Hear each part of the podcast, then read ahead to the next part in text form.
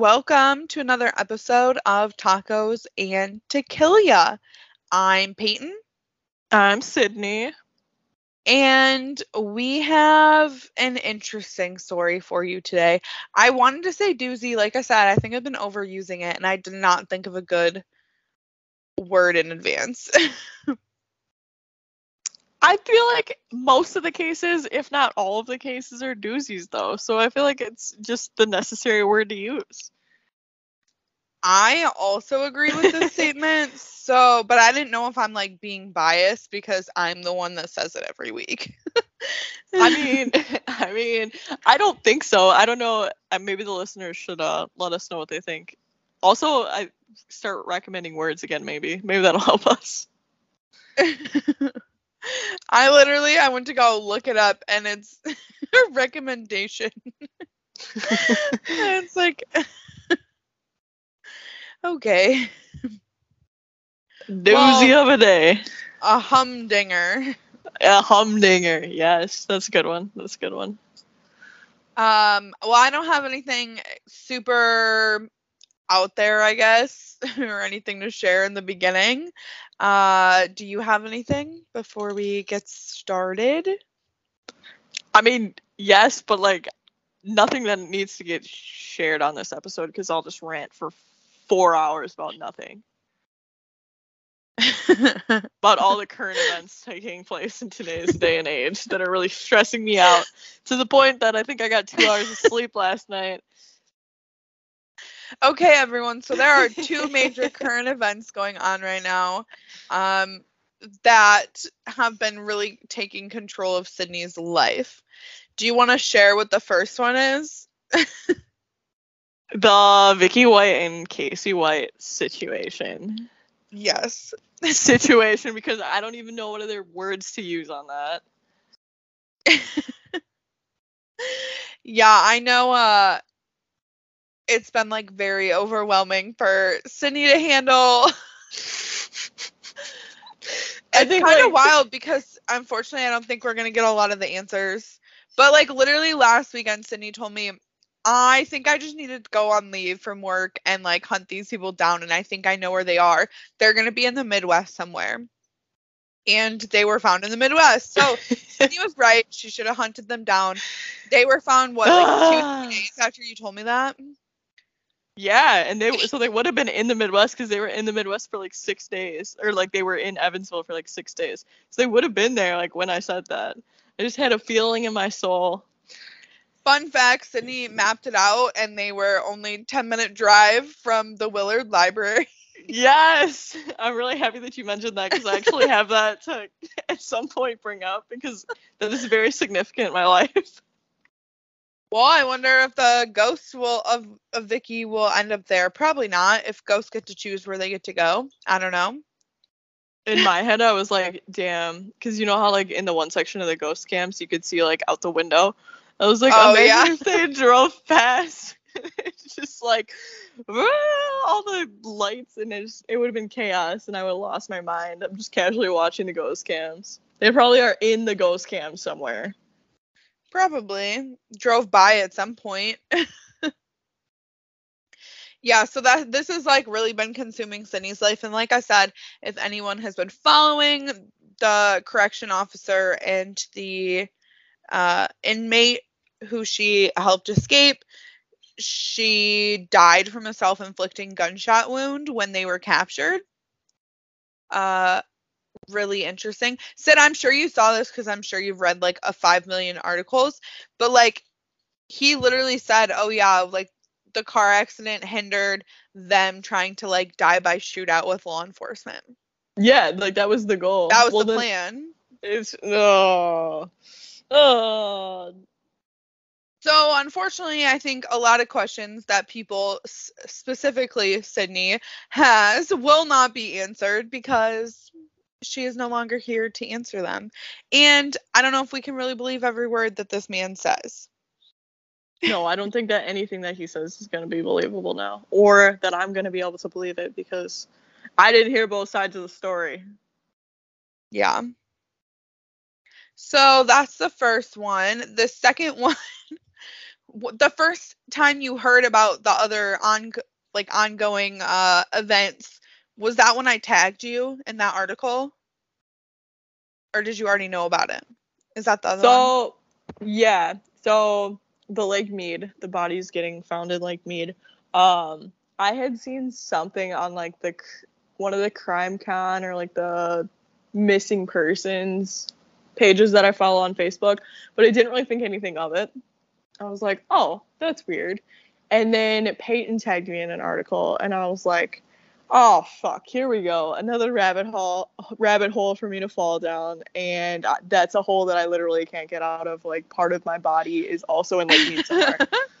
Sydney is over here searching like missing persons databases trying to see who would potentially be in the lake. I literally sent a screenshot to Peyton yesterday and was like, "There's foul play in this. This guy died in 1970 or disappeared in 1971. It has to be him." And nothing implied uh, no. that he would be in this lake. So, summarize what this other current news is going on for those who might not be aware. So, I laugh because this is not funny, but due to the drought and climate change or whatever you want to credit it to, Lake Mead, which is the Lake Hoover Dam Lake, uh, is reaching historic lows. In fact, uh, they say the bathtub levels, so like, you know, the like marking where the water sits is like just genuine like generally sinking and sinking. It's getting lower and lower.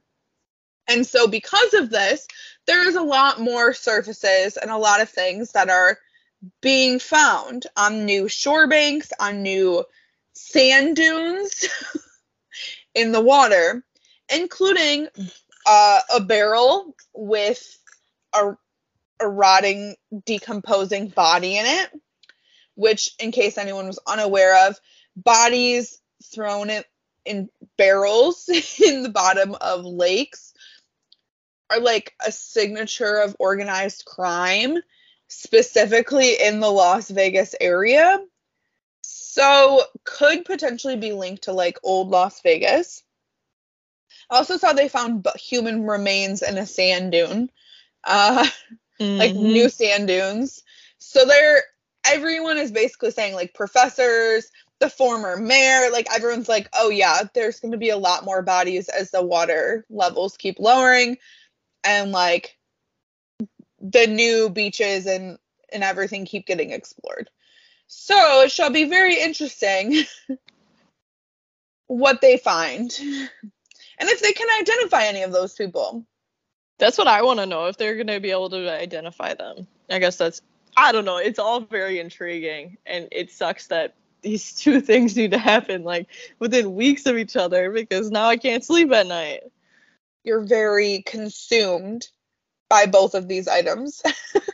Yeah, and like for the amount of times that I like Google search it, like half the time there's nothing new even updated because I'm Google searching it that often. so it's like I already read that article two hours ago. I need something new. yeah, Sydney told me the other day she I think it was yesterday. You said you just read the same 10 articles put in like 500 different ways. yeah, because it's just like the same articles over and over again. It's just like they change a couple phrases so they're not like repeating each other. Yeah, Yeah. but it's like all these different newspapers, and I'm like, I already read this, and then anytime I see something new, I like send it to you, and I'm like, oh my god, look at this. It's like one word changed. I feel like, which probably isn't even true, but like it's one word changed. It's, it's something new.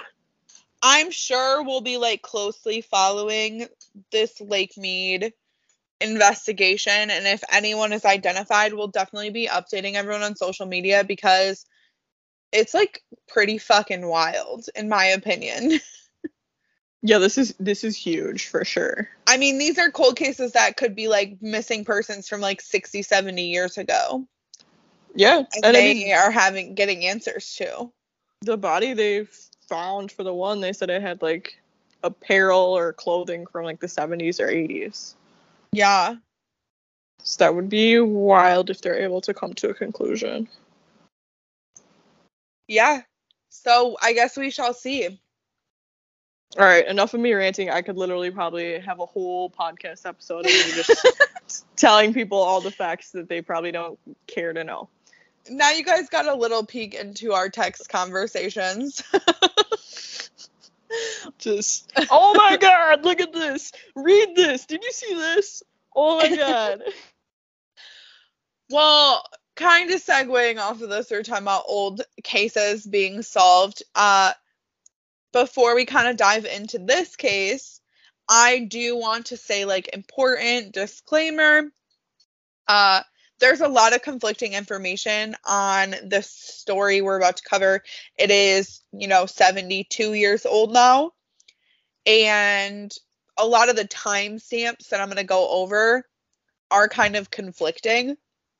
I tried to make it as accurate as possible, but honestly, like I could find two articles saying one time, another article saying completely different, and then another one saying completely different. So I tried to go with like the two matching times I could find, basically. so if you go through our sources and you're like, what the hell, these timestamps aren't right, uh, very sorry, trying to do my best here. Know that the times might not be 100% accurate but they're good guesstimates. And when they are and very important, I will tell you. so I guess I will just dive right into it. We have all heard the stories of planes crashing or something horrific happening, which causes many people to have the fear of flying. Statistically, though, flying is safer than driving a car. Unfortunately, for those on Northwest Orient Airlines Flight 2501, their worst fear would come true. More than 70 years later, more questions than answers remain, and today we will tell you their story. So, the Northwest Orient Airlines Flight 2501 was a DC 4 propliner airplane. Basically, because I tried to read a lot about this plane and like the make and model and what it is, uh, it was basically before the jet age of planes. It was a propliner, propeller driven airplane with a piston engine. And these planes are retired now, and they're considered smaller ones. They were primarily used for military use at first and then repurposed for commercial airplanes. In this instance, Northwest Orient Airlines Flight 2501 was a commercial flight honestly, I'm just going to move forward saying flight 2501 because it's a, a mouthful. and so that way we don't get confused. On the night in question of the events, this is June 23rd, 1950. Flight 2501 was making its usual flight route from New York City to Seattle. There was a layover on their trip, which was in the St. Paul, Minneapolis, Minnesota airport before ending the night in Seattle. This particular evening, the plane left LaGuardia Airport at approximately 9:49 p.m. and a little over 2 hours later, no one would hear from them again. Some reports do t- say it's earlier and it could have been uh 9:49 sounds accurate for like this day and age for a flight, but I think it obviously didn't move as fast back then, so it might have been earlier. Roughly around 10:49 p.m., flight 2501 hit the Cleveland area and passed over Cleveland. The flight control there approved the flight to drop down to 4,000 feet. Now, at the time, the original flight path said it was supposed to be flying at 6,000 feet or flying up at 6,000 feet. So they had dropped down to 4,000 feet, and roughly 40 minutes later, Flight 2501 was instructed again by flight control to drop down to 3,500 feet to avoid an incoming flight that was experiencing rough turbulence from the storm that they were headed towards. This flight carrying 55 passengers and three crew members, which was their captain, co pilot, and one stewardess, was roughly 3,500 miles up over Battle Creek, Michigan, around 11:50 p.m. when supposedly the pilot radioed in to inform flight control that they should be arriving past Milwaukee in about 46 minutes time. This is important. This kind of gives like sets the scene about how long they're estimating based off of where they're going and how they're getting there and the weather at that time. Around 12:13 a.m. Eastern Standard Time, just over Benton Harbor, Michigan, which is like right on the coast by Lake Michigan. The pilot had requested a descent down to 2,500 feet because of a severe electrical storm which was hitting the lake with high velocity winds. His request was denied due to traffic in the area. The plane would not be in contact with traffic control again after this. And when it reached past midnight Central Time and they still did not get in contact with Milwaukee flight control, there was cause for major concern. No one would be able to get in contact with the plane and it was nowhere to be found. By 5:30 a.m., the flight was presumed lost and that is when the search basically really kicked off at that point. They had never landed in their St. Paul Minneapolis stop and this was like a serious concern. They were supposedly witnesses to the plane's crash or drop down. Uh, I actually saw two claims that they saw like a flash of light. Someone supposedly claimed like they could hear like engine engine sputtering noises. Um, but I'm not really quite sure how to elaborate on those. Uh, one of the witnesses was never really like severely questioned and uh, when that information was found out from like a news article it was like way past that time so i just wanted to mention it here but the plane would never emerge from that storm obviously. Never make it to its destination. And a huge investigation and search really kicked off. Like i said immediate search was launched. They were using sonar to try to find the plane. And not only did this involve state police from Michigan, but the surrounding states as well.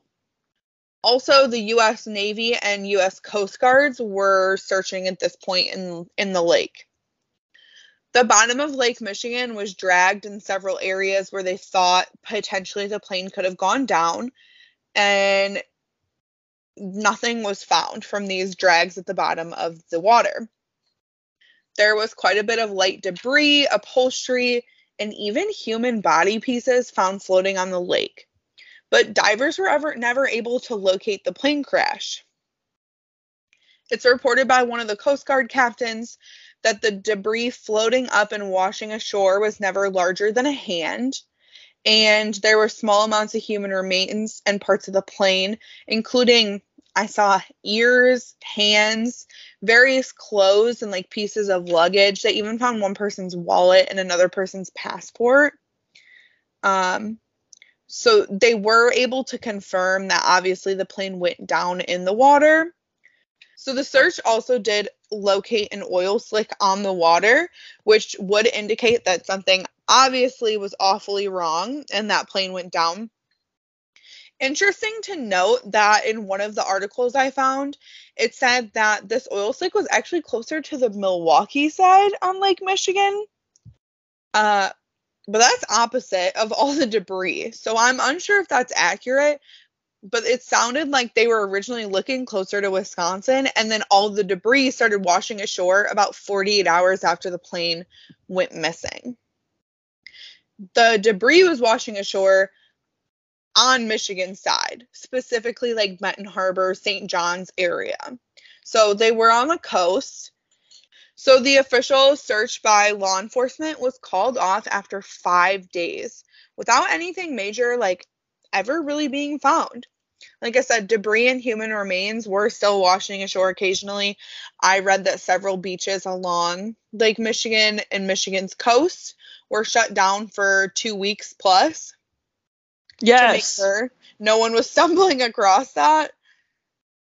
I'm guessing you saw that too. yes, I'm happy you sh- you shared that part because um I read it for one beach in particular, um, South Beach in South Haven. It was closed for nine days because there was a number of body parts that kept coming ashore. and then they ended up opening it back up like right before the 4th of July because they were expecting like a high number of people, but it was like questionable if they should even open it.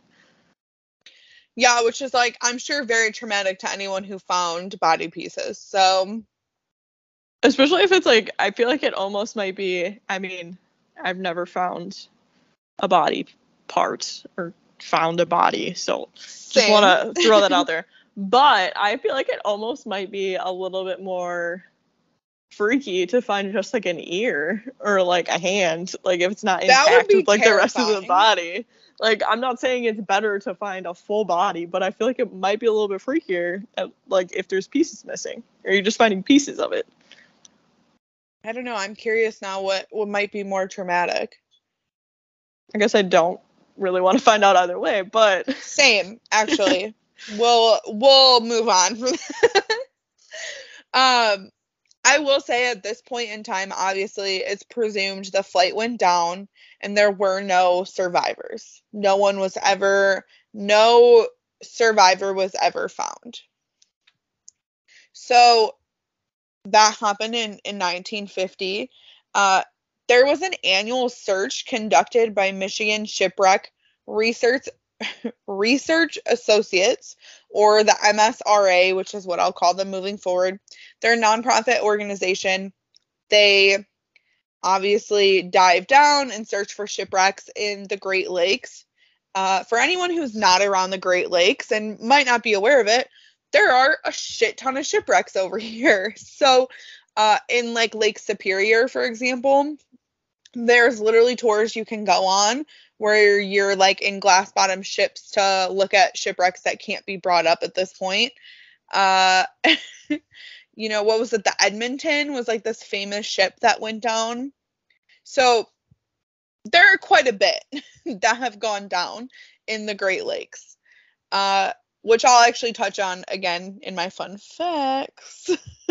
so I got some fun facts for us. Uh, but anyways, this shipwreck organization started actually the, these annual searches for the plane in 2004. Originally, it was joined com- like combined forces with this explorer Clive Cussler. I think that's the same. That's what it looks like. That's my guess. so, mind you, 2004 that's 54 years later. So, fun fact I actually saw that it's the time of year where they would be doing searches again. They conduct searches for Flight 2501 May through June. They like put everything on hold and try to search for the flight at, at this time. After nine years of these searches, Cussler ended up can't like ending his involvement. But he did continue to send his side scan sonar operator back to Michigan for years, like after, to continuously help with this. In September of 2008, so only four years after that hap- that started, one of the members of the MSRA investigating the crash of Flight 2501 found an unmarked grave for what they assumed were the entire 58 victims, and it contained quite a bit of the human remains found. The important part about this, again, I mentioned unmarked grave. So these were the body parts that were found floating or washed ashore. They were buried in a cemetery in Michigan that was unmarked without the knowledge of any of the family members of the victims. So that was like kind of a big fucking deal. That's a huge deal. That's super bizarre. Very bizarre. So after they found this, they actually held a ceremony with 58 family members in attendance from the victims, and an official gravestone marker was donated and provided in honor of those victims. In 2015, another mass burial grave was found in a different city in Michigan. So, like, fucking wild. and I thought it was interesting because this one was found. Someone was doing a genealogy project through the cemetery and, like, in the area. And they ended up finding this unmarked plot I don't know if it was like in the cemetery records or what. So they contacted the MSRA and they organized another memorial for the 65th anniversary of these victims. So if it was like located in or near a cemetery, don't they like I mean unless you're doing shit like in the middle of the night, like I feel like you're gonna have to like they like they had to have been aware of it, but you would think that they would like ask more questions almost. Like I guess I'm not super surprised because I know that there could be unmarked graves, like that I'm aware of. yeah, I, but I do think that it might be unmarked. Like it might be an unmarked plot. So if you're walking in the cemetery or driving around, like you don't see anything there. But on their records, they would obviously have it marked there so that you wouldn't redig. You know what I mean? mm, okay, so it's like it's marked that there's something there. But not out so like the public would ever know. Okay. I mean, that yeah, that makes makes yeah, no, that does make sense. I guess I just thought that there was more rules to cemeteries, but Um, I, I think guess there I- are, but maybe not in 1950. yeah. Well, and I guess I think there is now, but also I feel like back in the day everything was kind of a free for all. Agreed, because it sounds like I don't know if it was like the city morgues or if it was like the government officials or law enforcement agencies that decided to do this, but the victims' families were never made aware. And that's like the big emphasis that, like, obviously, no one, I mean, there wasn't like DNA testing in 1950 to like be like, oh, that's my father's hand, which sounds really fucked up. But like, you know what I mean? So you could never bury something of your family, but to know that potentially like a piece of your family member was just thrown somewhere in the ground with a bunch of other people's body parts and you were never told, like that's kind of traumatizing to learn that. Yeah, and I feel like it almost because I mean it, there's a cemetery kind of near me, um, where they actually have like graves or like some you know stones that say like here lies an unknown hand. Like there is like literal like there's just a hand. I don't think it's a hand. I think it's like a torso is in there, and then there's like another bizarre one. I'd have to go there and actually look. I haven't been there in a long time. Is it like the city cemetery? Because I think they do that. I'm- so it's a really all my knowledge small. on, on morgues uh, comes from Law, uh, Law and Order, uh, or any criminal show. So on Law and Order SVU, they had like unmarked or like you know Jane Doe's or whatever. They're buried in like a almost like a pauper's cemetery. yeah, or, like, yeah, and that, and that's what it is. That's what it is. maybe It's like they field. eventually some people eventually like pay for headstones or like markers really but like that's it i think And so maybe, because I think for the most part that cemetery has markers in it. Like there's probably a handful like that you don't know, but there is a decent amount of markers in there. But I don't know if they were like donated from, you know, different nonprofits or like that people just wanted to identify these random body parts that are in there. But I re- know for a fact that there's like a handful of just like body parts that are listed in there okay which is i mean i guess i can't speak for why mass burials happen but i feel like wouldn't it almost be more respectful if you don't know like to just do multiples? I mean i guess. Like oh you guys are just all on the same plane together. Let's throw you all in the same graves together now too. But i feel like they definitely should have informed the families. Yeah or yeah like we think or this is what we're doing. Yeah because there was no like i said there's no way at that point in time to like dna test and be like oh this is someone's hand like you get you get this I, laughed laugh. like that. Yeah, it sounds laugh, like but- it was really dark and like actually really fucked up. And I, But literally, Not it's like comes comes down to like I don't actually know if this is your family member's hand, so we're just gonna put all oh. the hands together, and then maybe we'll make like a few full bodies. yeah, yeah, that's how I feel. uh, moving on. I'm actually almost done because I I didn't. I mean, there are there are other stuff that we will talk about, but with the information part. So in 2020, actually, so two years ago, the MSRA contacted the National Weather Service out of Grand Rapids, Michigan, who was able to recreate what they called hindcasts. So basically, they took the archived weather from the day of the crash and approximately what the storm above the lake may have looked like and recreated it.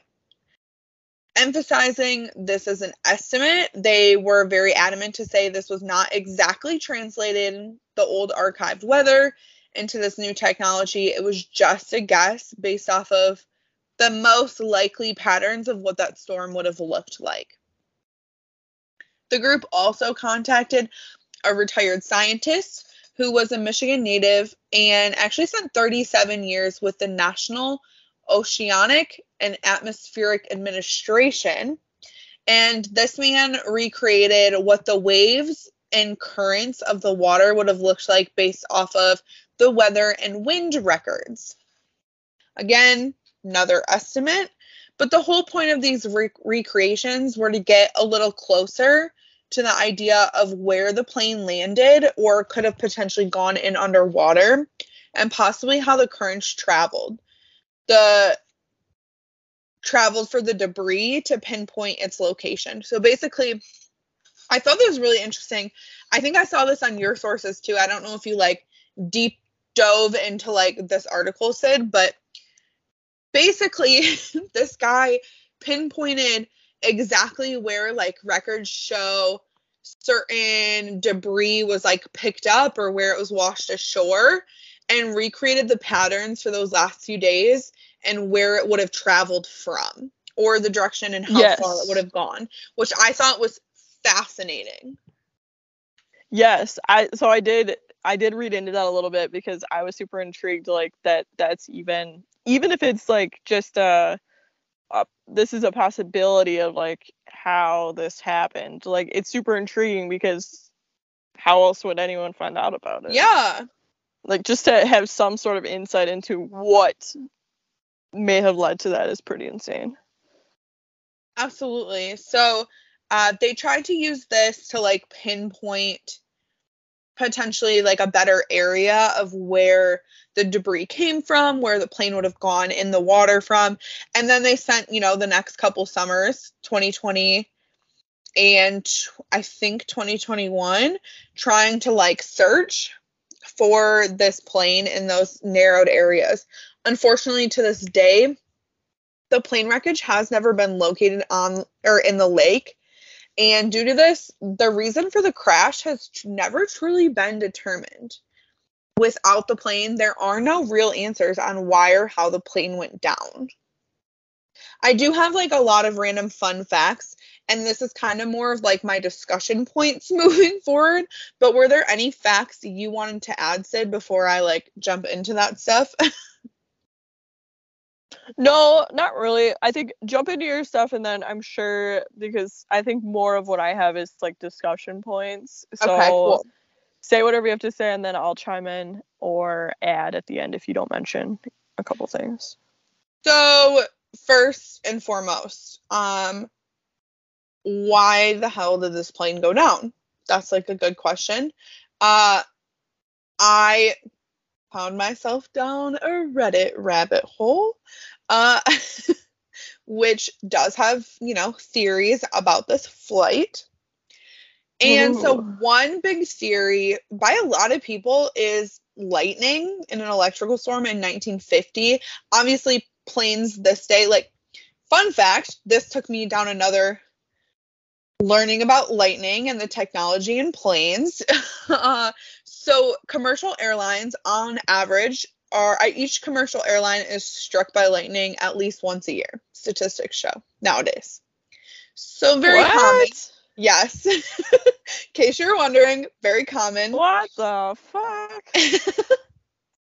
I don't know if I'm ever gonna take a plane anywhere again. Also, don't know if you know this. Uh, so uh, this is something I have learned because my boyfriend travels for work. He is on cargo planes all the time, and so obviously lightning, getting struck from light by lightning isn't gonna ground you. Like you'll keep going on your flight unless Yeah. something horrible happens, but you have to emergency land. But it's very rare.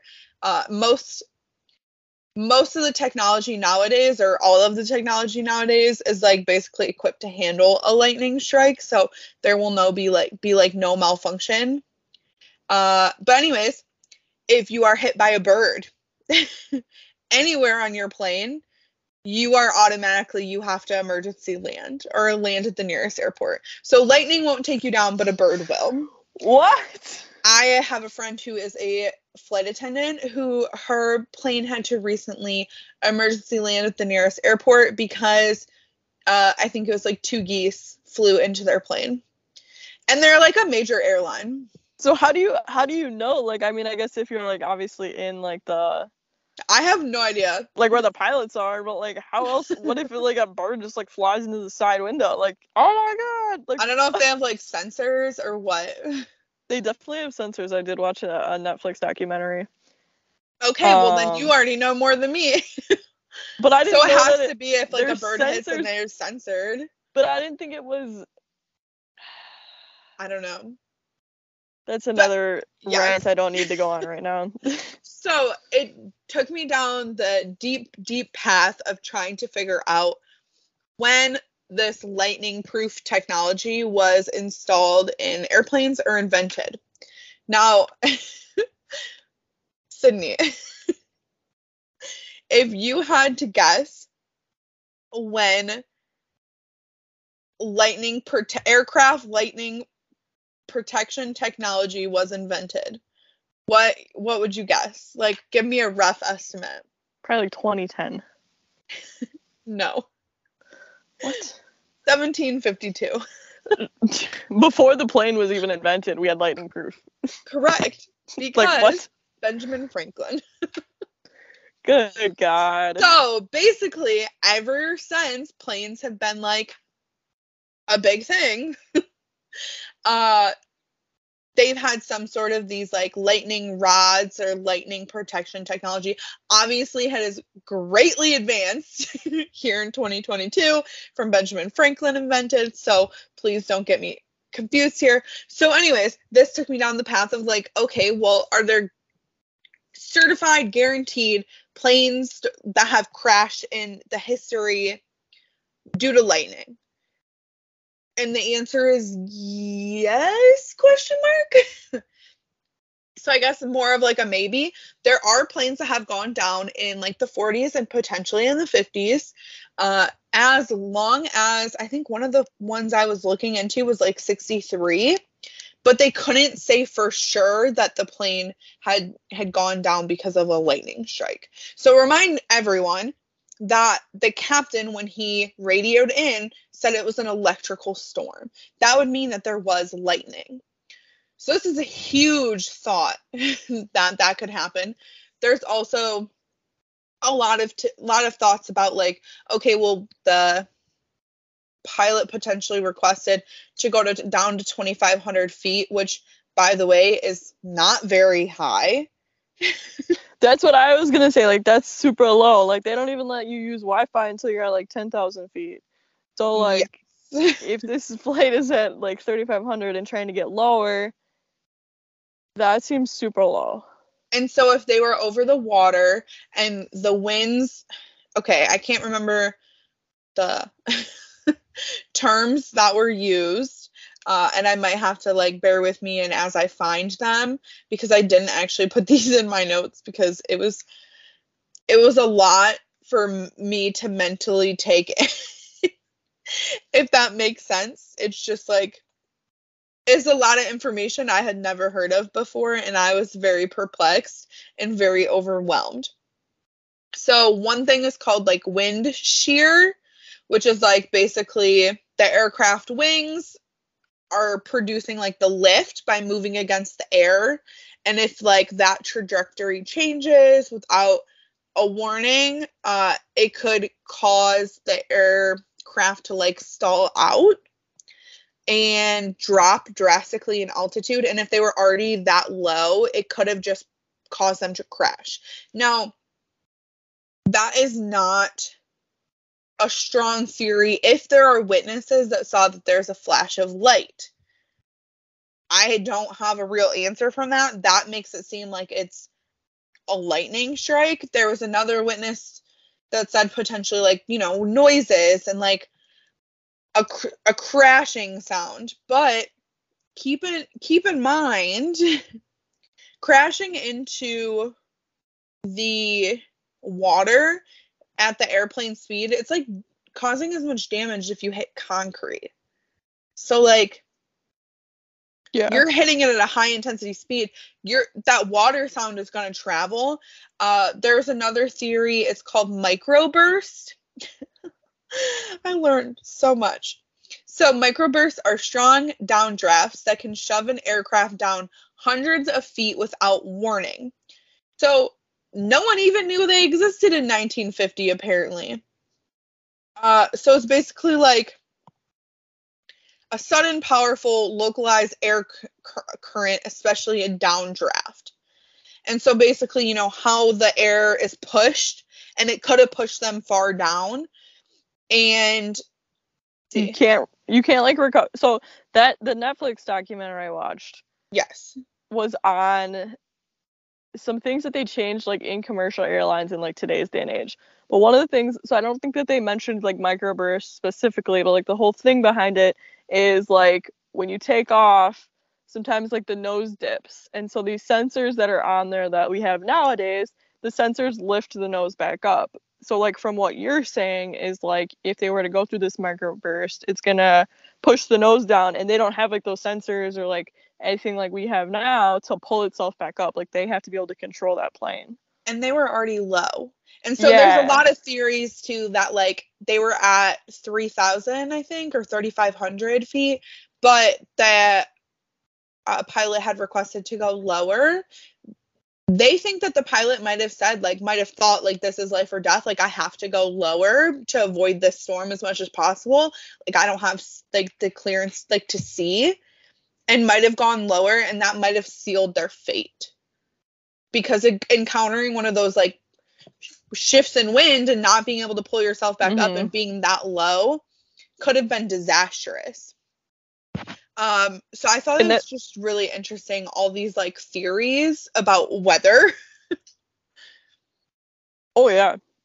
I think it's interesting too, like I mean, it could be just that we know a little bit more, but like as someone that does not fly or like have a license to fly, I don't know much you about don't have a flying at all. to kill. I do have one of those. Uh, but like you would think because I have in my notes like we know that the the storm was taking place. So like you know like when you hit like turbulence or whatever if you're on a plane, it's usually the storm's taking place like below you or like the clouds are Yeah. shifting like below you. So like you would think that you would want to go above it rather than go further down because if do you're down think- you're in it. Like I guess I I I don't know if that's just like I agree, but I also think it's very different nowadays because nowadays we fly at like thirty thousand feet, and they they didn't. It's thirty thousand more- feet, right? I don't know. I just know that they they put the Wi-Fi on at ten. That's what you know. That's what I know. That's usually when you can start iMessaging again. It's high though. It's definitely high. Like that for someone that doesn't know anything about what's going on up in the sky. I knew that 3500 was very low, and for them to want to go down to 2500 was extremely low. Like that. That's like Extremely number- low, but that was normal. Their flight pla- flight plan called for six thousand feet. Most commercial planes nowadays fly between 30,000 and 42,000 feet. like you would literally I I'm just imagining this in my head like there's like a highway in the sky like nowadays you don't see like there's there's always planes above your head but you don't always see them like you see them when you're by like the airports or like this is there was literally always a highway in the sky like there's just I feel like you'd see uh every plane that was flying every single day and like you'd probably and you'd them, hear like- it. yeah, and you'd see them like above and below each other. If like one's flying at like 4,500 and another one's flying at like 3,500, like you're gonna see them.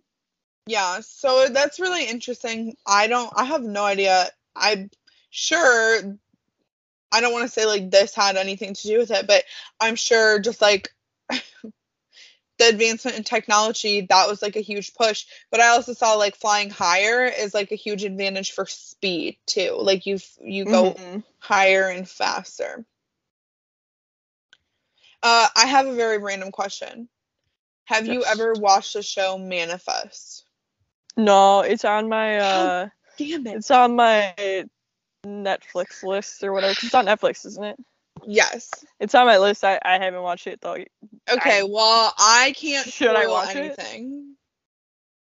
Yes. Is it like a it's like a lost show, isn't it? uh, well, I never watched Was. Oh, my god, stop it right now. I know. I knew you were about to be so mad when I said that. That show literally gave me nightmares for weeks. I used to like skip going to the bar in college just to stay home and watch Lost, like Maybe for I'll hours, put it on my list eventually. for hours on end. I like. I know how it ends. Same, but you gotta you gotta get up to that point. Like I knew how it ended, like before I finished it all the way through because I watched like up to like the third season and then I think I watched the last like two episodes. But there's a lot that you need to hit in between. Okay. It'll, it'll change your life. Well, damn it. I wanted to talk about Manifest, but Sorry. okay. uh, here is a summary of Manifest. I know a little bit like of what like A commercial airliner suddenly reappears after being missing for five years. As those aboard reintegrate into society, they experience guiding voices and visions of events yet to occur, and soon a deeper mystery unfolds. Uh, Mhm. I'm I'm gonna spoil one thing, and it's not like a huge spoiler because it like happens right away that this is figured out, I guess, kind of. Okay. Uh their plane flew into an electrical storm, and they think that that is a huge part of like what happened. But I'm literally Ooh. reading, I'm doing this research, and I'm like, oh my god, this plane went missing, and they flew into an electrical storm. Like, oh my god, this is this is manifest. So, um, flight 2501 has never reappeared. The people have never reappeared from this flight. They are still all classified as deceased. Uh, important to emphasize in case we're making manifest uh, references here.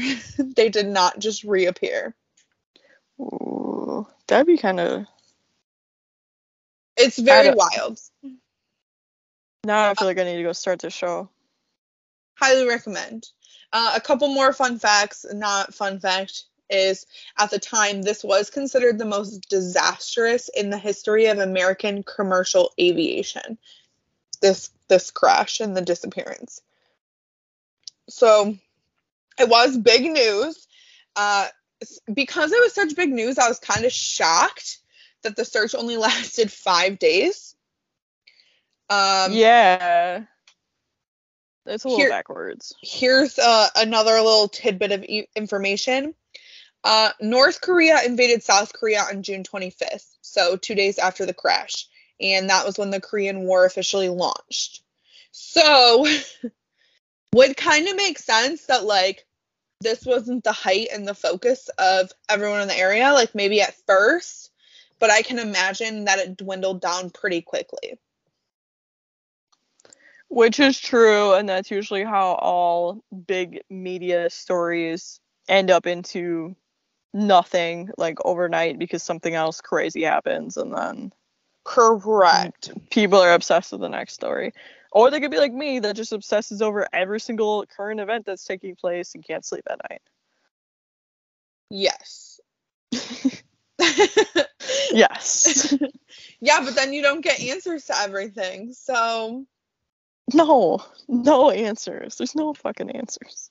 okay, and so how I really got interested in and, and interested in this flight and uh, looked at this information is I was trying to find um like unsolved mysteries or sorts, you know, in the Midwest and Michigan.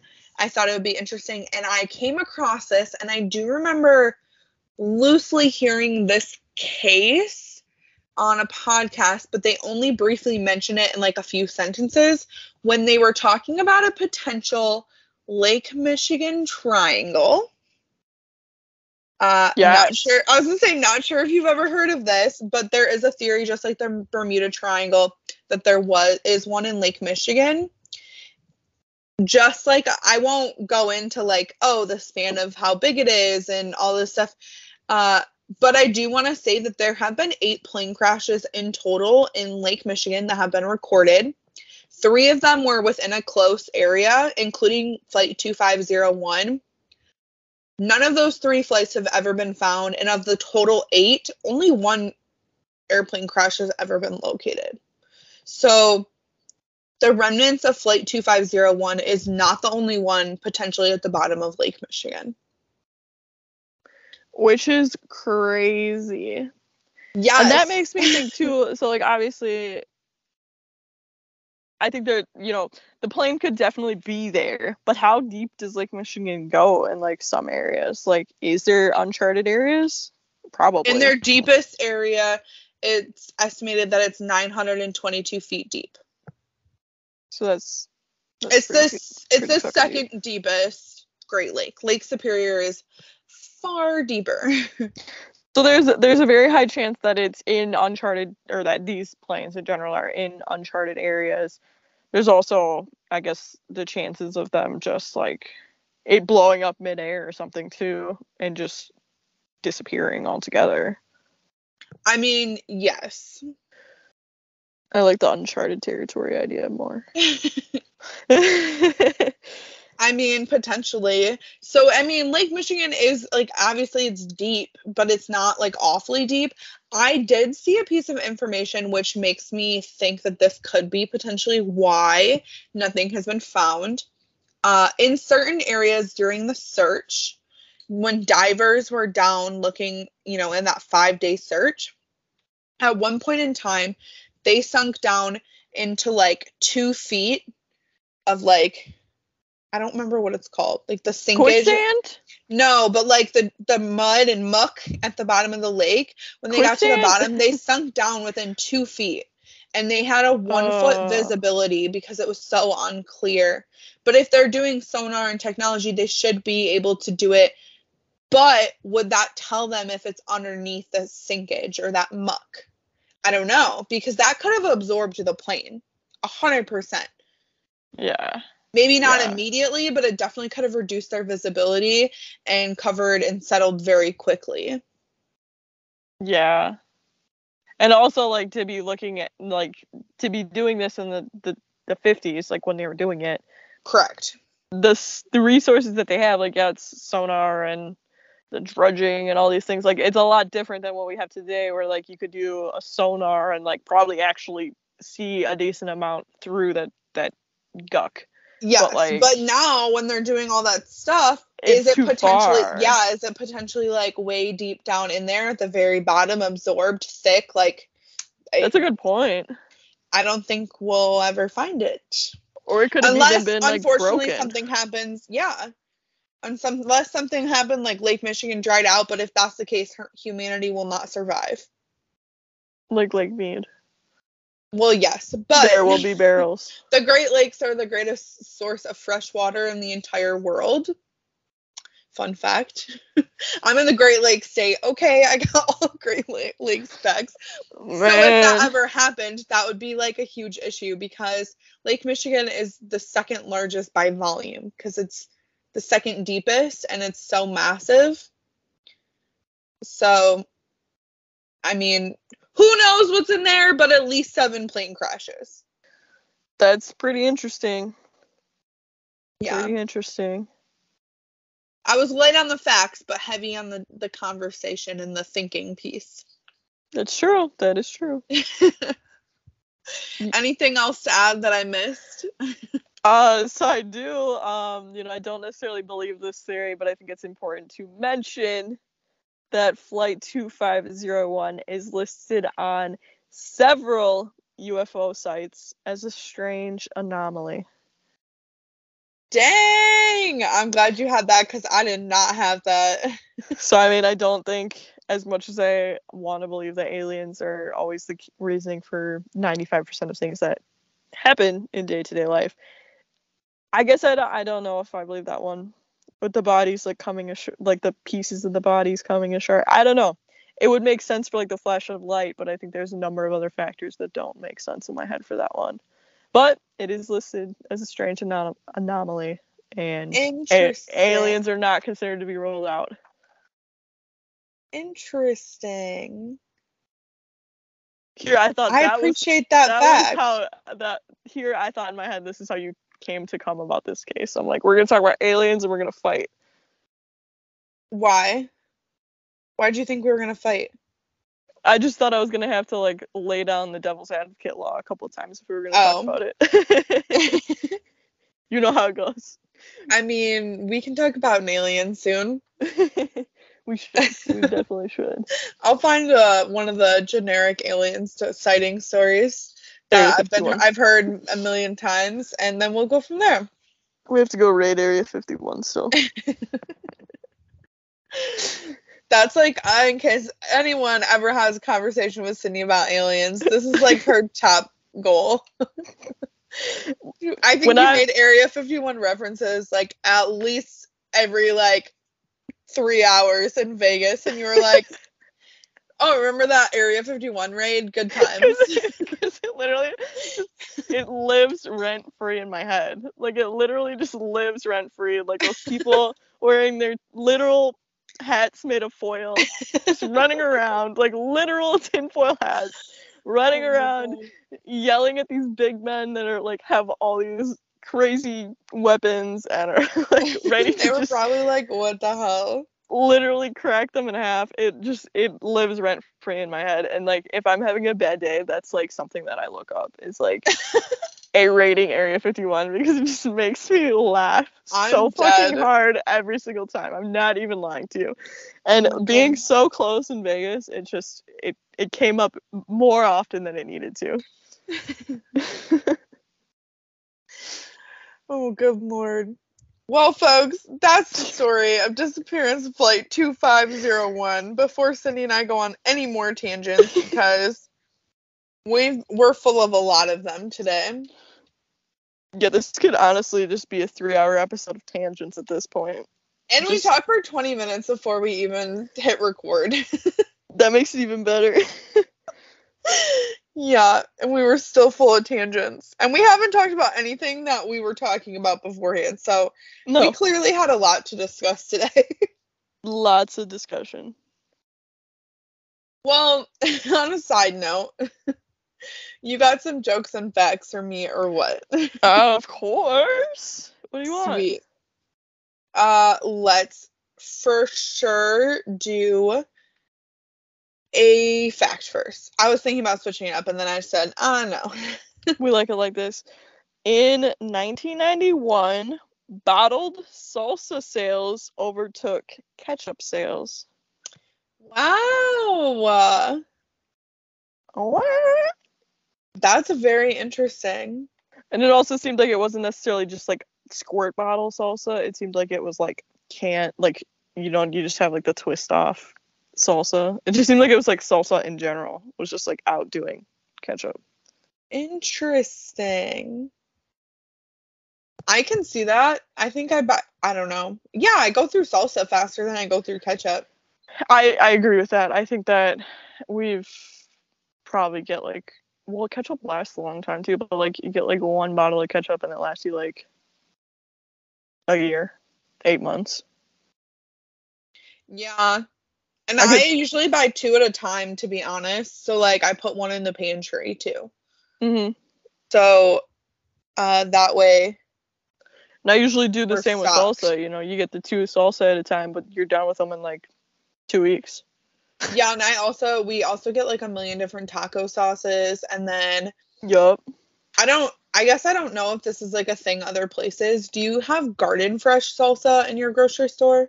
hmm Do you? I think so. I know. Yeah. So it's like the fresh cold salsa. So like that's like Yeah. a local factory. Like I remember when they opened because like I knew a bunch of people that worked there. It's like a big deal. I think we just have it at um Pick 'n Save though, that would which make is sense. which is a Kroger. Okay, yeah, because I get it for from Kroger. Yeah, I don't think you can buy it like at like Woodman's or like we have other grocery stores too, but I think it's only at the Pick 'n Save. But I definitely know what you're talking about. I can picture the label. Okay, so that's my favorite like go-to choice is like that fresh one. And so I usually buy it like every other grocery like I go shopping every weekend. Uh so I get like every other week I'll buy a thing of salsa. And it's only Yeah. cuz I I feel bad going through it every like cuz I'll go through it in a week. But then I'll feel bad buying like $4 worth of salsa every week grocery shopping just to like snack on. But it's good. It's so good. So I can see that. Interesting, interesting. Interesting. Okay, hit me with a joke. What does an angel put in his salsa for extra spice? What? Halo pinos. I'm dead. as soon as you started saying it, I was like, oh no. oh lord, that was clever. Very witty. Witty. I'm punny punny. All right, folks, before Sydney and I really lose it, apparently. And it's not I just want to mention too, it's not like really early in the morning or like really late at night. Like it's like 7:30 my time, 8:30 Peyton's time. Like I don't And it's like a week, it's like, like, a weeknight too. It's not even like a weekend. no, usually it's like when we do it really early or really late that it's just like all sorts of wonky. Yeah, I don't know what's going on here. I had a good day. Same. I was very productive today, so I feel I feel good. yeah, I think that's what it is. I don't have a lot of those. Same. it's got to be what it is. Uh, well, you can find us on Facebook, Tacos and Tequila Podcast. On Instagram, it's just tacos and tequila.